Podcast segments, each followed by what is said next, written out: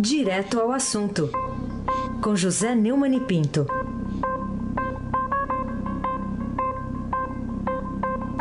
Oi, Neumani, bom dia. Bom dia, Raíssen Abac, o craque. Bom dia, Carolina Ercolim, tintim por tintim. Bom dia. Bom dia, Almirante Nelson. E o seu pedalinho. Bom dia, Bárbara Guerra. Bom dia, Moacir Biasi. Bom dia, Clã Bonfim, Emanuel, Alice Isadora. Bom dia, ouvinte da Rádio Eldorado. FM 107,3, Raíssen Abac, o craque.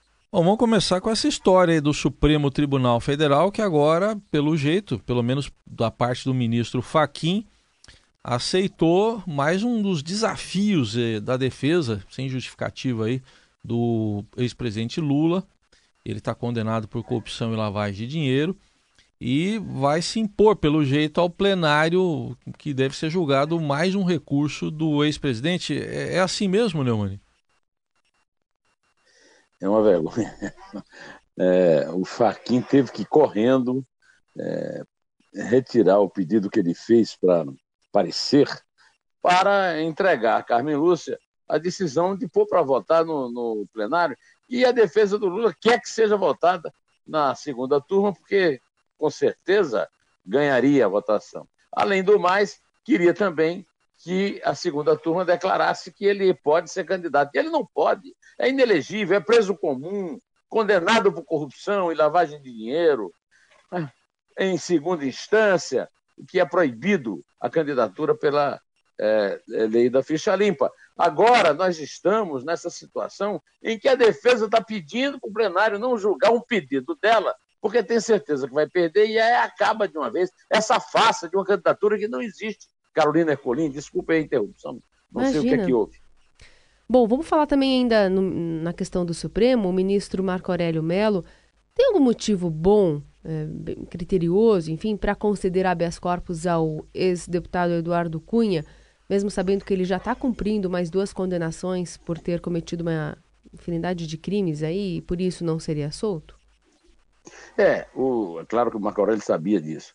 É, o, o que ele está fazendo é o seguinte: ele está forçando a barra para desmoralizar a jurisprudência do Supremo, de 6 a 5, insistida, insistentemente reiterada, para é, que os juízes não possam autorizar o início do cumprimento da pena é, depois da condenação da segunda instância. E para isso ele faz esse tipo de palhaçada. Ele afronta os é, seis colegas dele que votaram a favor dessa jurisprudência, afronta a presidente Lúcia, inclusive com grosserias, como a, a entrevista que ele deu reclamando dela.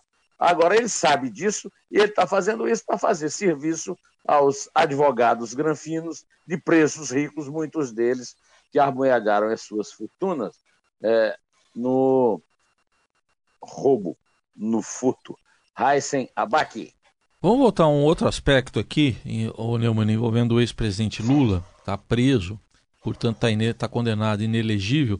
Agora, uh, mesmo assim, a gente vê que os institutos de pesquisa fazem levantamentos. Ontem teve o CNI Bop divulgado, mostrando cenários com a participação do ex-presidente Lula. Tem cenários com e cenários sem. Mas por que, que eles ainda fazem é, é, e os, também os meios de comunicação divulgam esses levantamentos, sabendo que a candidatura não será possível.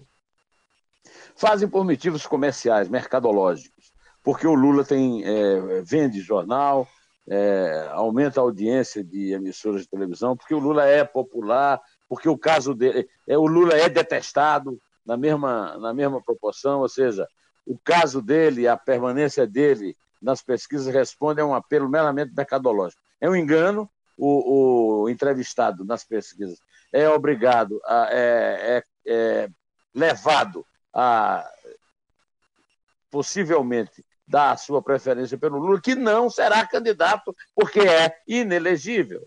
Então, é, essas pesquisas também é, contam com 41% daqueles que nem sequer sabem quem vão votar e os institutos de pesquisa estão fazendo o um negócio deles. Agora, é preciso dizer isso.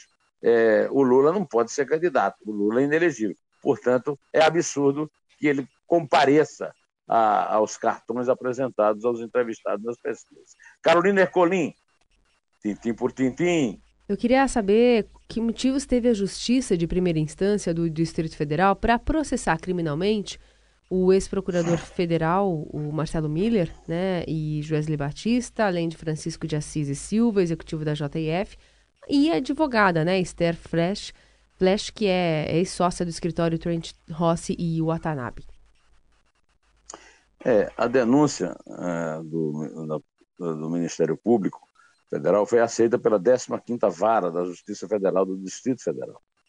Ela aponta como crime uma promessa de pagamento indevido de 700 mil reais dos executivos ao Marcelo Miller para dar orientações na colaboração premiada, enquanto ele ainda era integrante do Ministério Público Federal. É, foi dada, nós já falamos isso aqui várias vezes, foi dada uma premiação excessiva é, por uma delação que, na verdade, não foi completa. O Wesley Batista nunca contou nessa delação como ele conseguiu deixar de ser um açougueiro de porta de o açougue de uma porta para ser o maior produtor de proteína animal do mundo, porque é, recebeu valor, é, valores públicos do BNDES. Ele, ele fez até uma história de uma conta, mas nunca apresentou uma prova. E nas delações dele nunca há prova contra Lula e Dilma, contra o PT, que, os prote... que o protegeram e que o tornaram um milionário. Além do mais, não se discute para valer a participação do ministro Edson Fachin, que homologou essa delação excessivamente premiada. Raíssen Abac, o craque. Neumann, uh, outro assunto, vamos falar um pouco da situação diária que a gente noticia aqui no Rio de Janeiro. Então, diariamente o Rio e o Brasil também, né, são abalados pelo, com notícias de uma nova tragédia nas ruas da ex-capital federal. Ontem mesmo teve o um caso de um sargento que foi morto. Até agora não foram descobertos e processados os mandantes e os executantes do assassinato da vereadora Marielle Franco e do motorista Anderson Gomes. E por que que no meio disso tudo o ministro da Defesa, o general Joaquim Luna e Silva, defende a continuação da intervenção militar na segurança eh, do Rio, Neumann? O Rio é uma tragédia permanente, a segurança é um fracasso. Ah, logo no começo eu chamei num artigo no Jornal Estadão, é uma intervenção de meia boca, intervenção militar meia-boca, que se diz federal. O fracasso dela é notório por tudo isso que você explicou na imprensa, na pergunta. E o que nós vemos no noticiário todo dia são tiroteios, crianças mortas, é, policiais, 64 policiais civis e militares mortos este ano, um número espantoso, um assustador. E o, o, o, o ministro da Defesa, um general completamente desconhecido, fica fazendo esse apelo e mostrando é, uma falta de espírito cívico que deve ser ressaltado numa pessoa que tem uma alta patente militar e que devia ter todo o espírito cívico do mundo. Carolina Ercolim, tintim por tintim. Neumani, o próximo assunto aqui é da questão internacional. Qual o contraste que você percebe entre a decisão do juiz do estado de Illinois, né, que mandou o governo americano devolver o menino brasileiro à sua mãe, e a atitude do presidente do Brasil, que se comportou é, como um capacho, né, e não como um governante de um país soberano ao tratar o assunto com o vice-presidente dos Estados Unidos, Mike Pence, no Itamaraty. É, de acordo com a decisão desse juiz, cuja é, é sentença foi divulgada pelo escritório da advocacia que está cuidando do caso lá nos Estados Unidos, é, o juiz concedeu liminar à mãe, a brasileira Lídia Carine Souza, a juntar-se à família novamente e que isso precisa ser feito imediatamente. Segundo o processo, a mãe entrou nos Estados Unidos de maneira ilegal, mas já cumpriu a sua sentença relacionada à entrada e foi libertada no último 9 de junho. E aguarda o resultado de um pedido de asilo no país. O menino passou quatro semanas numa briga em Chicago. No último dia, 26 de junho, o advogado de Karine entrou na justiça com pedido de medida cautelar contra a separação da família, consequência da política de tolerância zero, promovida desde maio pelo Procurador-Geral dos Estados Unidos, José Jeff Sessions. E se você. Ontem ainda, no jornal Globo, o Bernardo Melo Franco publicou o contraste disso aí, que é uma, um artigo chamado Pense, engrossou, Temer afinou. Mostrando um absurdo que o vice-presidente dos Estados Unidos, Mike Pence, nós comentamos isso aqui, é, mandou um recado no Itamaraty para os países centro-americanos, desaconselhando as pessoas a cruzarem a fronteira. E cobrou do Temer, cobrou do Temer o, o, o fato de o Brasil é, não impedir que o brasileiro é, fizesse é, essa praticasse essa aventura. Uma grosseria, uma estupidez que não foi respondida à altura. O Temer fez piada do tipo pedir ao vice-presidente que os Estados Unidos torcessem pelo Brasil é, e, e dizendo ah, que vai mandar um avião buscar as crianças brasileiras. Quer dizer, é, bem fez o, o, o, prefeito de Manaus, Arthur Vigílio, que nem recebeu esse idiota desse vice-presidente, que é bem à altura realmente do governo Temer e da personalidade bastante controversa do presidente da maior potência do mundo, Eisenhower. Certamente. E vamos falar também, Neumann, de um atentado, né? um tirador solitário tirando aí contra jornalistas lá num jornal de Anápolis, a capital de Maryland, nos Estados Unidos. Que lição pode nos dar isso tudo que aconteceu, hein? É, você está se referindo a um ataque a tiros que deixou pelo menos cinco mortos e mais dois feridos na redação do jornal Capital Gazette, em Anápolis, capital de Maryland, nos Estados Unidos, na tarde de ontem. De acordo com a polícia, o autor do crime foi preso. Ah, foi submetido a interrogatório, mas se negou a, a quaisquer privilégios e não, é, não respondeu a nada. Usou aquele direito de não falar. Né? Agora, a polícia está vasculhando a busca do explosivo, que ele ameaçou explodir, e afirmou que o atirador, o atirador tinha processado o jornal em 2012, alegando difamação. Então é aquela história da luta é, do, do da privacidade e, e, da, e, da, e do direito à informação da sociedade. A polícia americana foi de uma rapidez espantosa, né? chegou em um minuto ao local, impedindo que o atirador é, explodisse a bomba. Né? E esse mostra, quer dizer, a grande lição foi o centésimo 95 ataque a tiros em massa no país, desde, eh, somente neste ano. Já são 256 mortos, segundo o SAI, Mass Shooting Checker.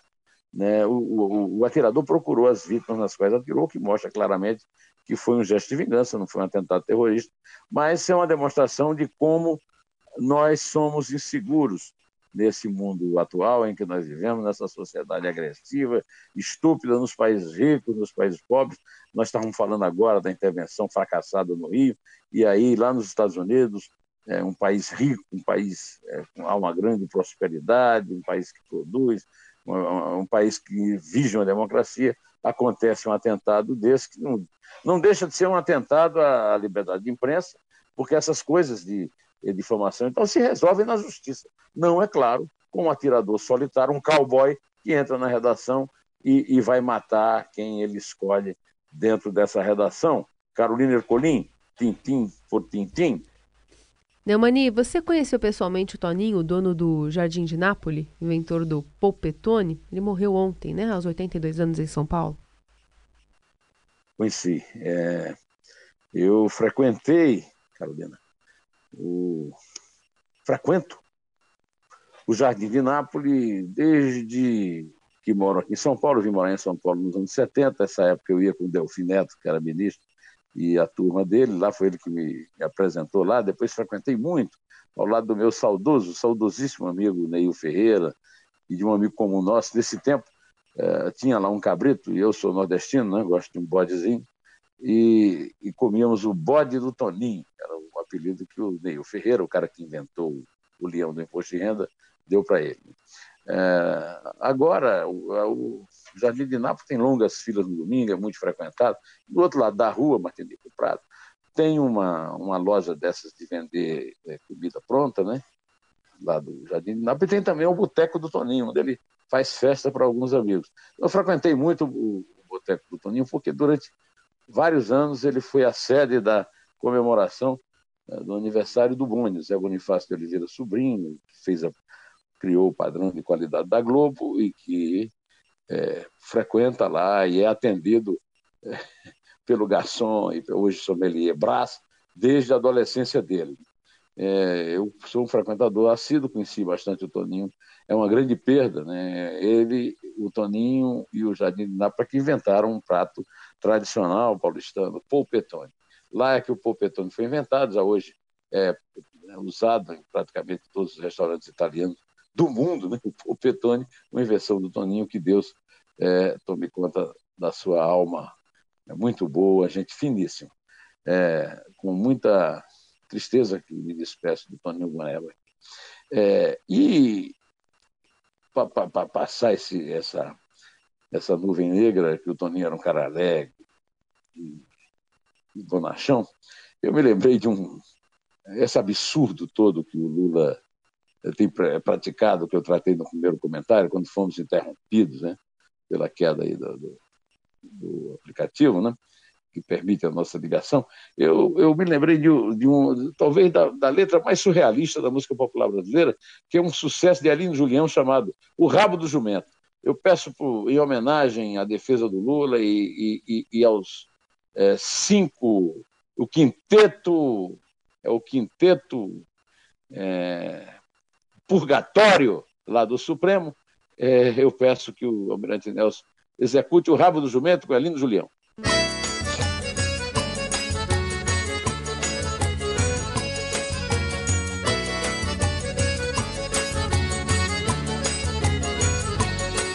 Você disse que é brabo nascimento. Você cortou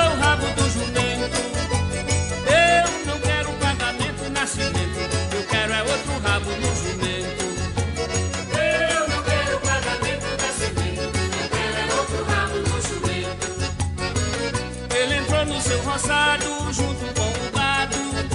Comeu um pezinho de coentro. Nascimento, eu não quero pagamento. Eu quero é outro rabo no jumento. Nascimento, eu não quero pagamento. Eu quero é outro rabo no jumento. Mas você disse que é brabo nascimento. Você Pode contar, Carolina. Vamos lá então, é três. É dois. É um. Pé.